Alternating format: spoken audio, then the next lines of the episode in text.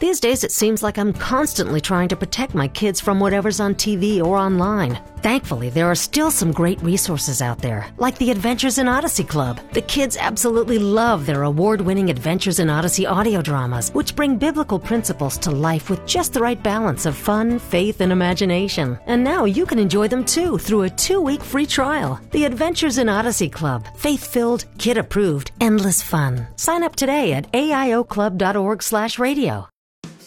It's as if God were answering my question by saying, You want something important to teach your kids? I'll give you three things faith, hope, and love. You want the gold medal winner out of the three? Choose love. Where you're going to hear how to demonstrate love in your family with a fun presentation from our guest today on Focus on the Family. That's Bill Butterworth. Welcome to the program. I'm John Fuller, and your host is Focus President and author Jim Daly. John Bill Butterworth has a lighthearted message to share with us that contains some important truths about showing love to those around us. Uh, he's an author and much sought after speaker, and most importantly, the father of five adult children with 11 grandchildren. That is quite a crew. And uh, here now is Bill Butterworth on today's episode of Focus on the Family. I want to tell you about a very important moment in my life. Uh, sociologists talk about significant emotional events when, you know, you're just not the same after they happen. And there's some that we've all experienced, but then there are in- individual ones that mark us as people and we're never the same. For me, it took place very simply. It was the first words uh, of my youngest child. There are five Butterworths in the Butterworth family Joy, Jesse, Jeffrey, John, and Joseph. Uh, so now you know why we travel. But um, when Joseph was getting ready to speak, it was a big event. Now, where are the parents out there? Any parents willing to raise their hands? Okay, very popular here. All right. How many of you had parents? Would you raise your hand? Okay. Huh, not as many, but anyway. Um, you know how this whole parenting thing works, right? When our first child came along, Joy, we were typical first time parents. This kid's going to walk at six months. This kid's going to talk at eight months. This kid's going to talk another language at nine months. This kid's going to have a Stanford application already filled out at 10 months. This kid, you know, just all the pressure, all the stress, putting it on that first kid. Well, by the time you have five, you learn to lighten up. You, you learn a lot about parenting. I can remember when Joseph came along thinking to myself, that kid can walk whenever he wants. That kid can talk whenever he wants. I don't care if he's 12. If he can get in and out of that diaper on his own, I have no problem with that. There's no pressure on this guy. We're not going to have any problems. So I remember uh, that this was not uh, so much a big deal to me when he was going to start to talk. But it's as if God grabbed it and grabbed a hold of me and said, You better pay attention because this kid's got a message for you. Because, see, kids kind of learn how to talk two different ways, I've observed. The, the most common one is they kind of accidentally stumble into it, right? They're sitting there one day, broccoli. The kid is speaking, listen to that. And then there's this other method where it's almost like they just have an on switch flipped and they just start speaking perfectly. This is the way it was with Joseph. He spoke on a Monday night at dinner. And the reason I remember it was Monday night at dinner is when he was one year old, 1986, it was a very busy time for me. I thought I was more important than I probably should have thought. I was uh, working Monday through Friday at Insight for Living with the Swindolls, and I was counseling all week. And Friday afternoon, I'd sneak out of my office in Southern California and I'd fly somewhere and I'd spend a weekend with a group like you. And oftentimes, my theme for the weekend would be you need to spend more time with your family. I'd fly back. My kids would already be in bed. I'd get up early Monday morning before they woke up to get into the office to make up for the time I missed sneaking out early Friday afternoon. So if you're following me, sometimes it would be Monday night before I'd see my kids, having only seen them the previous Thursday night when I tucked them into bed, and I'll go ahead and give you the interpretation. That's all wrong. That's way too much. So it's Monday night. We're at dinner. I haven't seen my family since Thursday night. Joseph, hits the on switch, it's time to speak. I mean, to this day, I look in his eyes and I can still revisit this. He's in his high chair, sitting between his mom and me. He turns and looks at his mom. His face lights up with unmistakable clarity. He goes, Hey, hey, hey, Ma! And then he turns and looks at me. Face lights up, same unmistakable clarity. Hey, hey, hey Bob!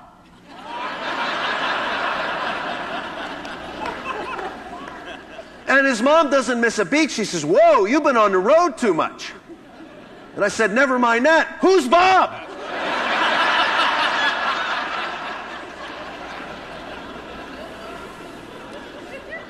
Well, I found out there wasn't a Bob, and I don't know whether that was good news or bad news because then I realized my son doesn't even know who I am. He doesn't call me dad. He doesn't even have the first name right. I'm Bob. And my uh, rest of my family's telling me, Dad, it was an innocent mistake. You got to get a grip. And I, I couldn't. I just, I just went into this funk. I'm thinking, well, what right do I have to expect him to call me dad? He doesn't know who I am. He never sees me. I'm this all important guy who's got to go out and do all this other stuff. I'm not being a good dad. What a rotten thing to be communicating. I can remember sitting there weeks afterwards, still in this kind of haze. And of course, Joseph has moved into the next phase of language. One of my favorite times when a kid has like three or four favorite words, right? And they just say them over and over again. He had three. If he wanted more to eat, he'd say, more. And if he wanted something to drink, he'd say, dink. And he, believe it or not, started calling me Bill. And I thought this was good. I didn't take it as disrespectful. After all, we started with Bob, so I thought we were moving in the right way. We'd get to dad. We'd get to dad. So I'm there at the dinner table trying to figure out why my son doesn't even know who I am, and he's over there barking in the high chair, More dink, Bill.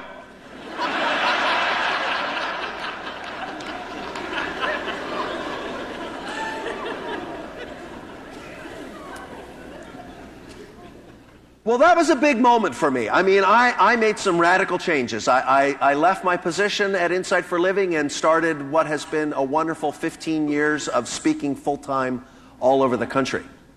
But he caught my attention that day, and if I can freeze that moment for you and tell you about one other one and bring them together, you'll see where we're going this morning in the minutes that we have.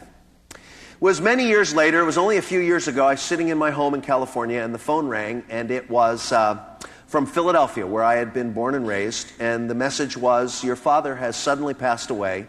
Uh, would you come to Philadelphia and preach his funeral?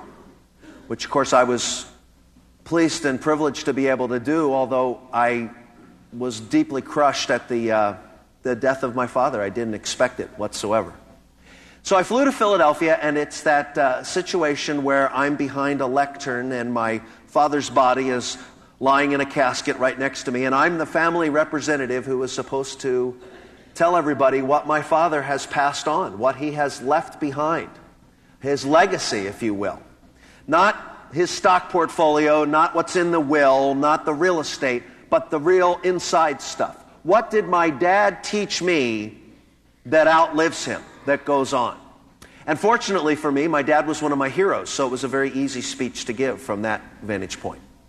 But any parent in the room probably knows where I'm going with this. I couldn't help but think, you know, one of these days it's going to be all different. I'm going to be over here, and one of the five kids is going to be elected as the representative. What are we going to say about our dad? Now, that kind of sent a shiver up my spine because I realized, you know, my kids can give you a, a grocery list of things I don't do well. You know, don't let dad near a checkbook if you want it to be balanced. Dad is not healthy around power tools. You know, dad is, uh, you know, just don't put them in these kind of situations. There's a lot they can say that I don't do well. And I couldn't think of what they would say that I did do well. And I thought, well, I better figure out something that's going to be significant.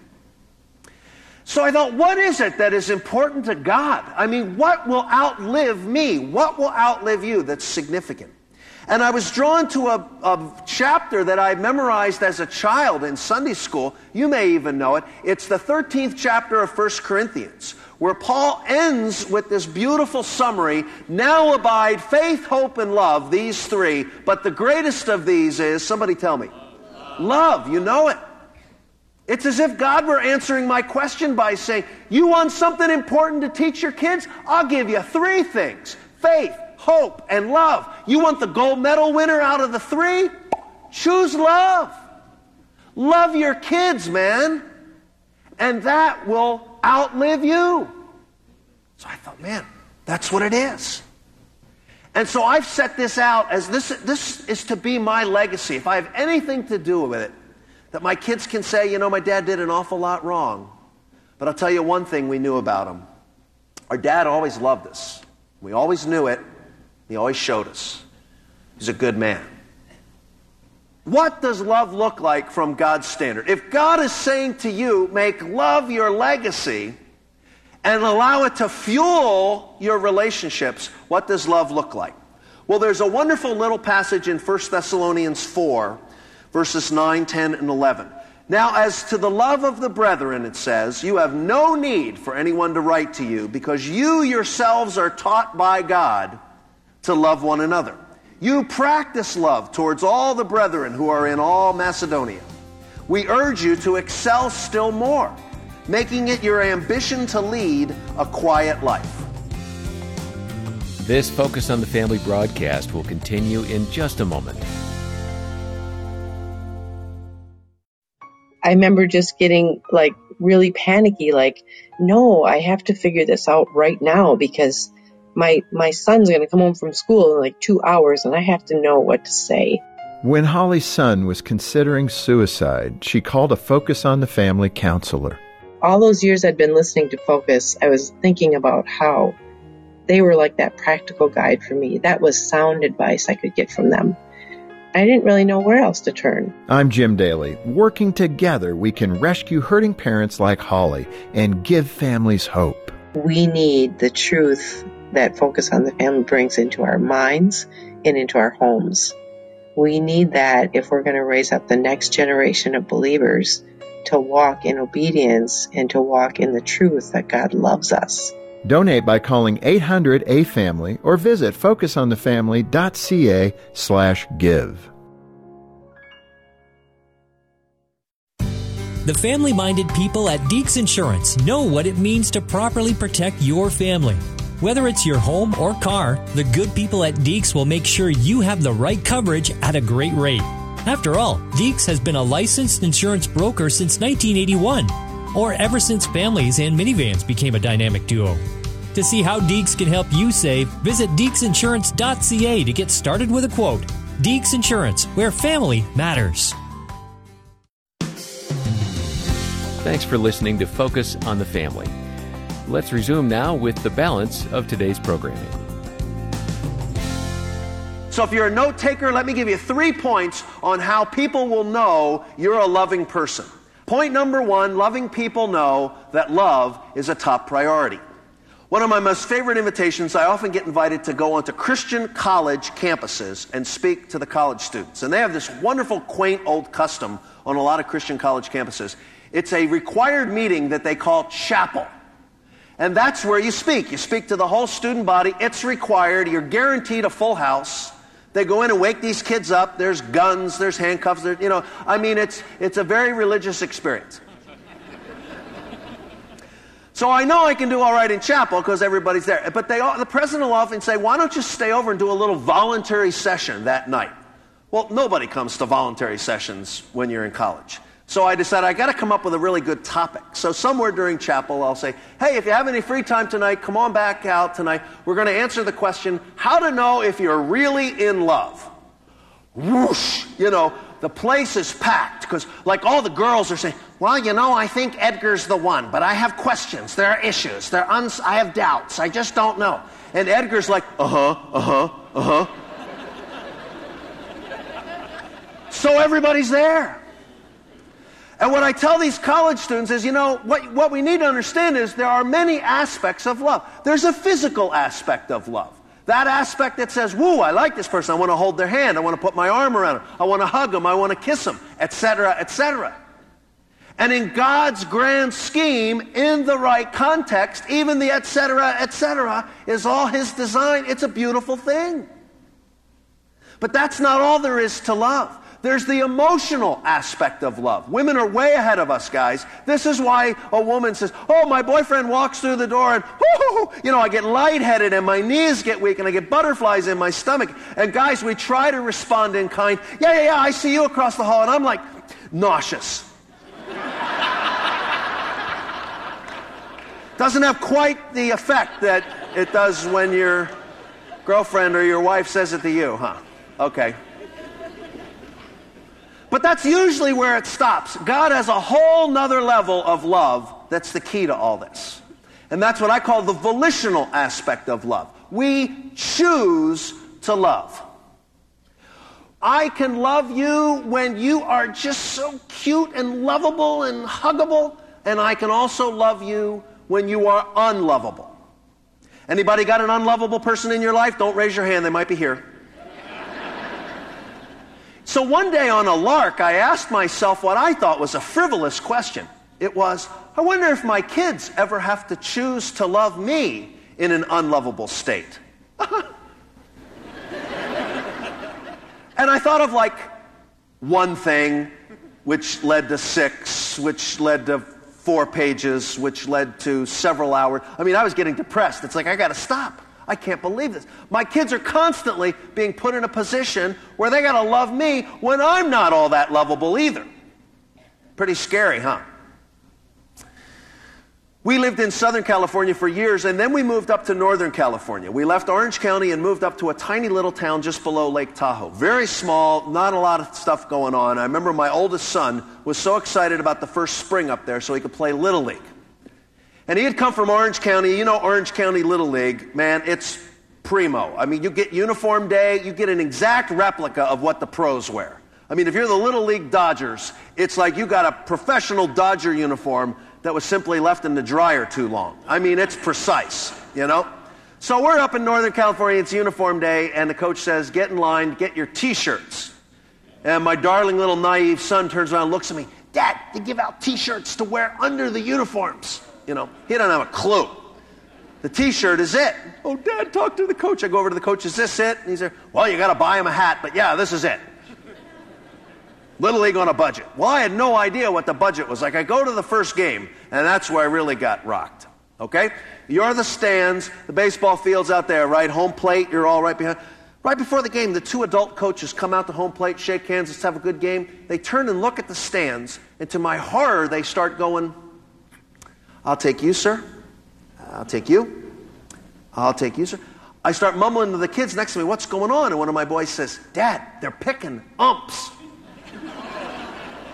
I said, they don't even pay for umps around here? No, no, no, they just pull them out of the crowd. well, I'm like, oh no, I know they're going to pick me. I can't do this. This is too much stress. How can they put me out there when my son's playing? Am I ever going to call my son out? Is he ever going to hit a foul ball? Is he ever not going to be safe? I mean, you can't do this to me. I can't stand the stress. I can't stand the pressure. Somebody help me here. Next Saturday, sure enough, the coaches come out, they shake hands, let's have a good game. I'll take you, sir. I'll take you, sir. And boy, he looks right at me. I'll take you, sir. Well, fortunately, I had seen that finger point at me a thousand times in the seven sleepless nights, and I was prepared. No sooner did he say, I'll take you, sir. I stood up and confidently replied, Ich kann nicht verstehen, was mit mir los ist, aber Mutti sind immer noch kaputt zusammen.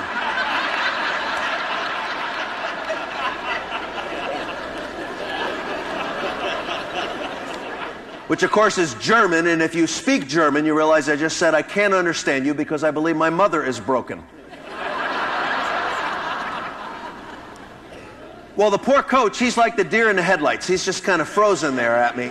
And he turns and looks at my kids and he says, Your dad doesn't speak English? And I can see my kids looking up at me like, This is the moment.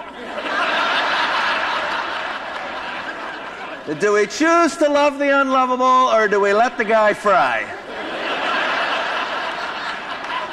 Right? You've been there. And God bless them, my dear kids. They just look over at the coach and they go,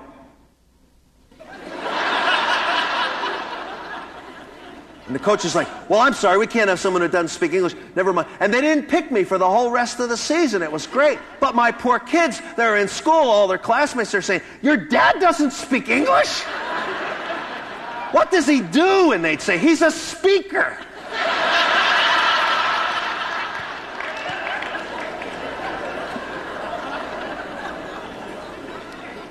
Love is an act of the will.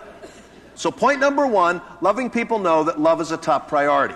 Number two, loving people know love takes practice.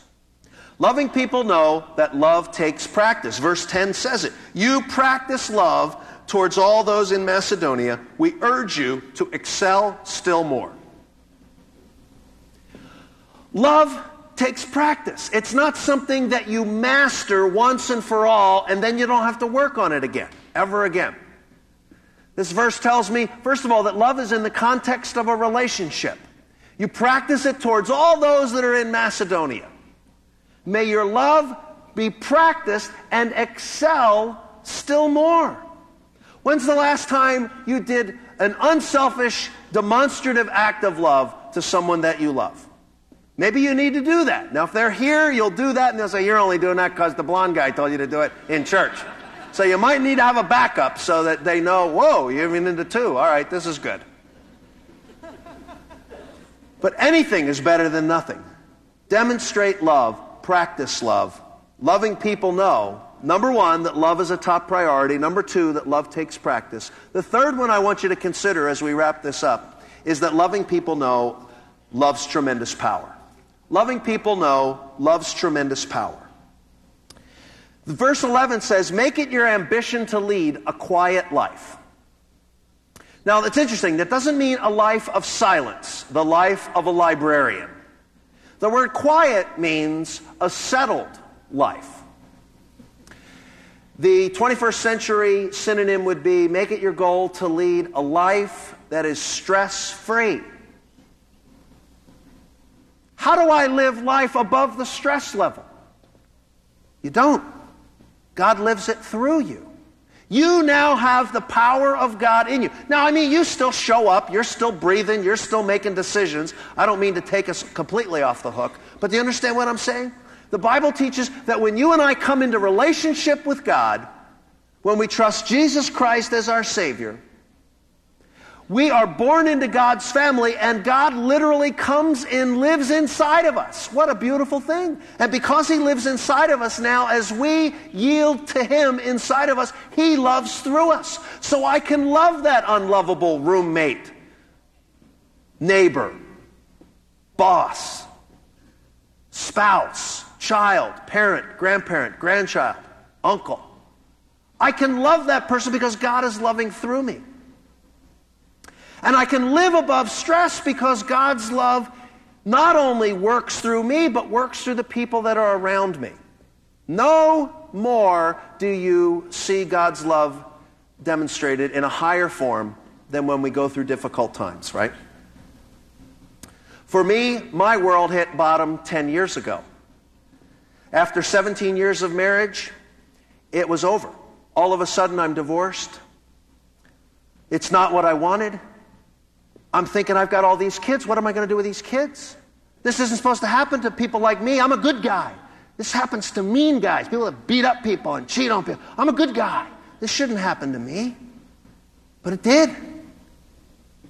And I remember thinking, how am I going to get through this? And, you know, consequently, after eight years of being single again, God brought Kathy into my life. And we began to see, you know, there was so much to be learned, not only about our love between one another, but during those single years, and she could tell you the same story, it's all about God's love being shown through the friends in our life. Friends that would circle around me and say, We're not going to let you go through this by yourself. That's why God gives us friends that just kind of put their arms around, and they don't have all the answers. And I'm sure for my friends, it was a very ugly assignment. Well, I got to go over and talk to Bill. He's a mess. All he does is cry and, you know, drip water everywhere. And oh, it's, it's, it's sad. It's, to see a person like him, it's sad. It's, it's, it's brutal. But I'll go do it because I love him. And we can bring him through it. And you know what that's all about, some of you. Because you know the pain of being left or, or, or being lost or being just somehow given that feeling of unloveliness. And I don't deserve to ever love again. God says, Wrong, you do. I'm going to love you even when it hurts. That's love's tremendous power that can only come from Him. See, love is a top priority. It is something that takes practice. But as we realize that God can love through us and give us that tremendous power, then, even when life doesn't turn out like we've planned, we can begin to see sense made of it again and we can learn to love again the way God wants us to. That's Bill Butterworth on this edition of Focus on the Family, reminding us that when the people around us feel broken, we just need to be the hands and feet of Christ and minister love to them. And of course, Bill experienced a caring community himself, and he's now committed to sharing that legacy with those around him. Uh, John, sometimes we just make it too difficult, don't we? Uh, mm. As Bill pointed out, there in 1 Corinthians, the Apostle Paul wrote that three things remain faith, hope, and love.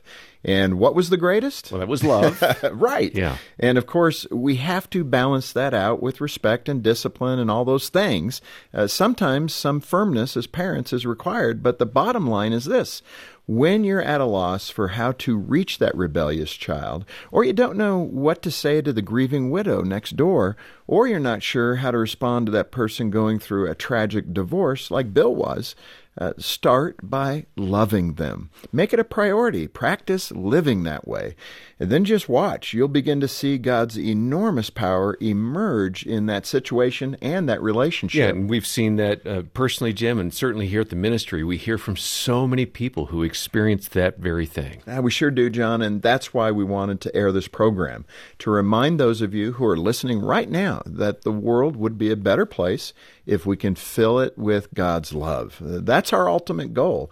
You know, over the past 12 months, over 700,000 parents said that Focus on the Family helped them build a stronger family by providing resources that help them love their children well while also providing advice on discipline and the other important parenting matters. So let me gently remind you we are a listener supported ministry. We rely on your gifts to make all of these resources available 24 7. Can I ask you to consider giving back to Focus on the Family Canada? If we've helped you, the best way to partner with us is through a monthly pledge that really helps us even out our budget. And when you get in touch, ask about how to get a CD of this entire presentation from Bill Butterworth with extra content. And you can reach us by calling 800, the letter A in the word family. That's 800 232 6459 or donate online and request your CD, which has extra content, at focusonthefamily.ca.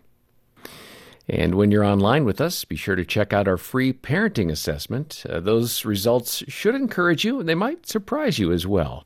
It takes just a few minutes, and uh, we'll link over to it. I hope you can be back next time as Deborah Fileta explores the healing process and what it means to be healthy in every aspect of your life in this world, we will go through hard things, you know, and, and to be able to face those with confidence and um, acknowledge those hurts, make space for them is one of the ways that we heal. On behalf of Jim Daly and the entire team, thanks for joining us today for Focus on the Family. I'm John Fuller, inviting you back as we once again help you and your family thrive in Christ.